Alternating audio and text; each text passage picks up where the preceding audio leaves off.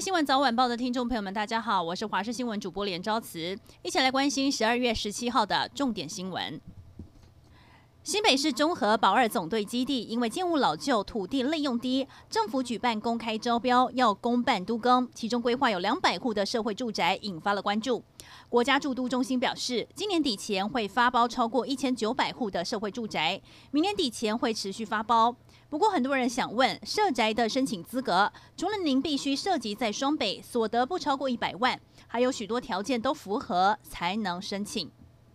国外疫情不断，虽然指挥中心透露有机会买到三千万剂的新冠疫苗，而且第一线医护和社服移工都在施打的行列，但最快要等到明年三月才能够施打。在这之前可不能大意，像是俄罗斯芭蕾舞团最近来到台湾表演，解隔离采检时才发现其中四人确诊，不过他们已经出关开始彩排，进出两厅院。而且把行程抛在 IG 的限时动态，也被发现没有遵从自主健康管理的规定，没有戴口罩。专家就说，虽然确诊者没有症状，病毒量很低，但依然有传染的风险。现在表演被迫停演，全员重新采检，而指挥中心又宣布，今天有八个境外移入的确诊个案，又有团员验出阳性。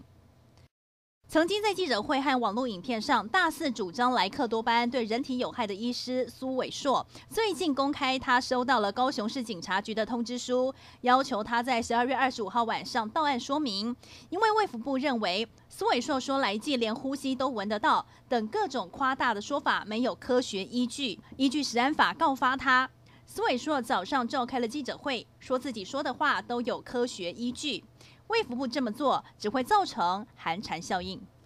再过十四天，莱猪就要开放进口了，但现在也引发了标章混乱的疑虑。卫福部在上个月底推出了台湾猪贴纸，让业者自行下载使用，但农委会也推出了台湾猪标章，两种标示同样是绿底金字，业者也坦言不知道差别在哪里。农委会主委陈吉仲今天出席了食品展，不断呼吁业者申请标章，那民众该看哪一种呢？陈吉仲说：“两种都可以。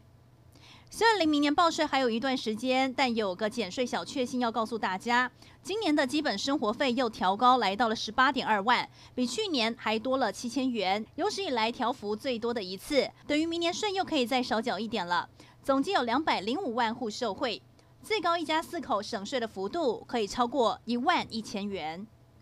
火灾意外，国道一号园林路段发生了火烧车，车上满载衣服，火势非常猛烈。林姓驾驶说，当时他从台北批完衣服，准备再回彰化卖，开到一半就起火，为了抢救衣物，双手还被烧伤。由于起火点是在货车的车斗，初步怀疑可能是用路人乱丢烟蒂，被风吹到了车斗上，引发了火势。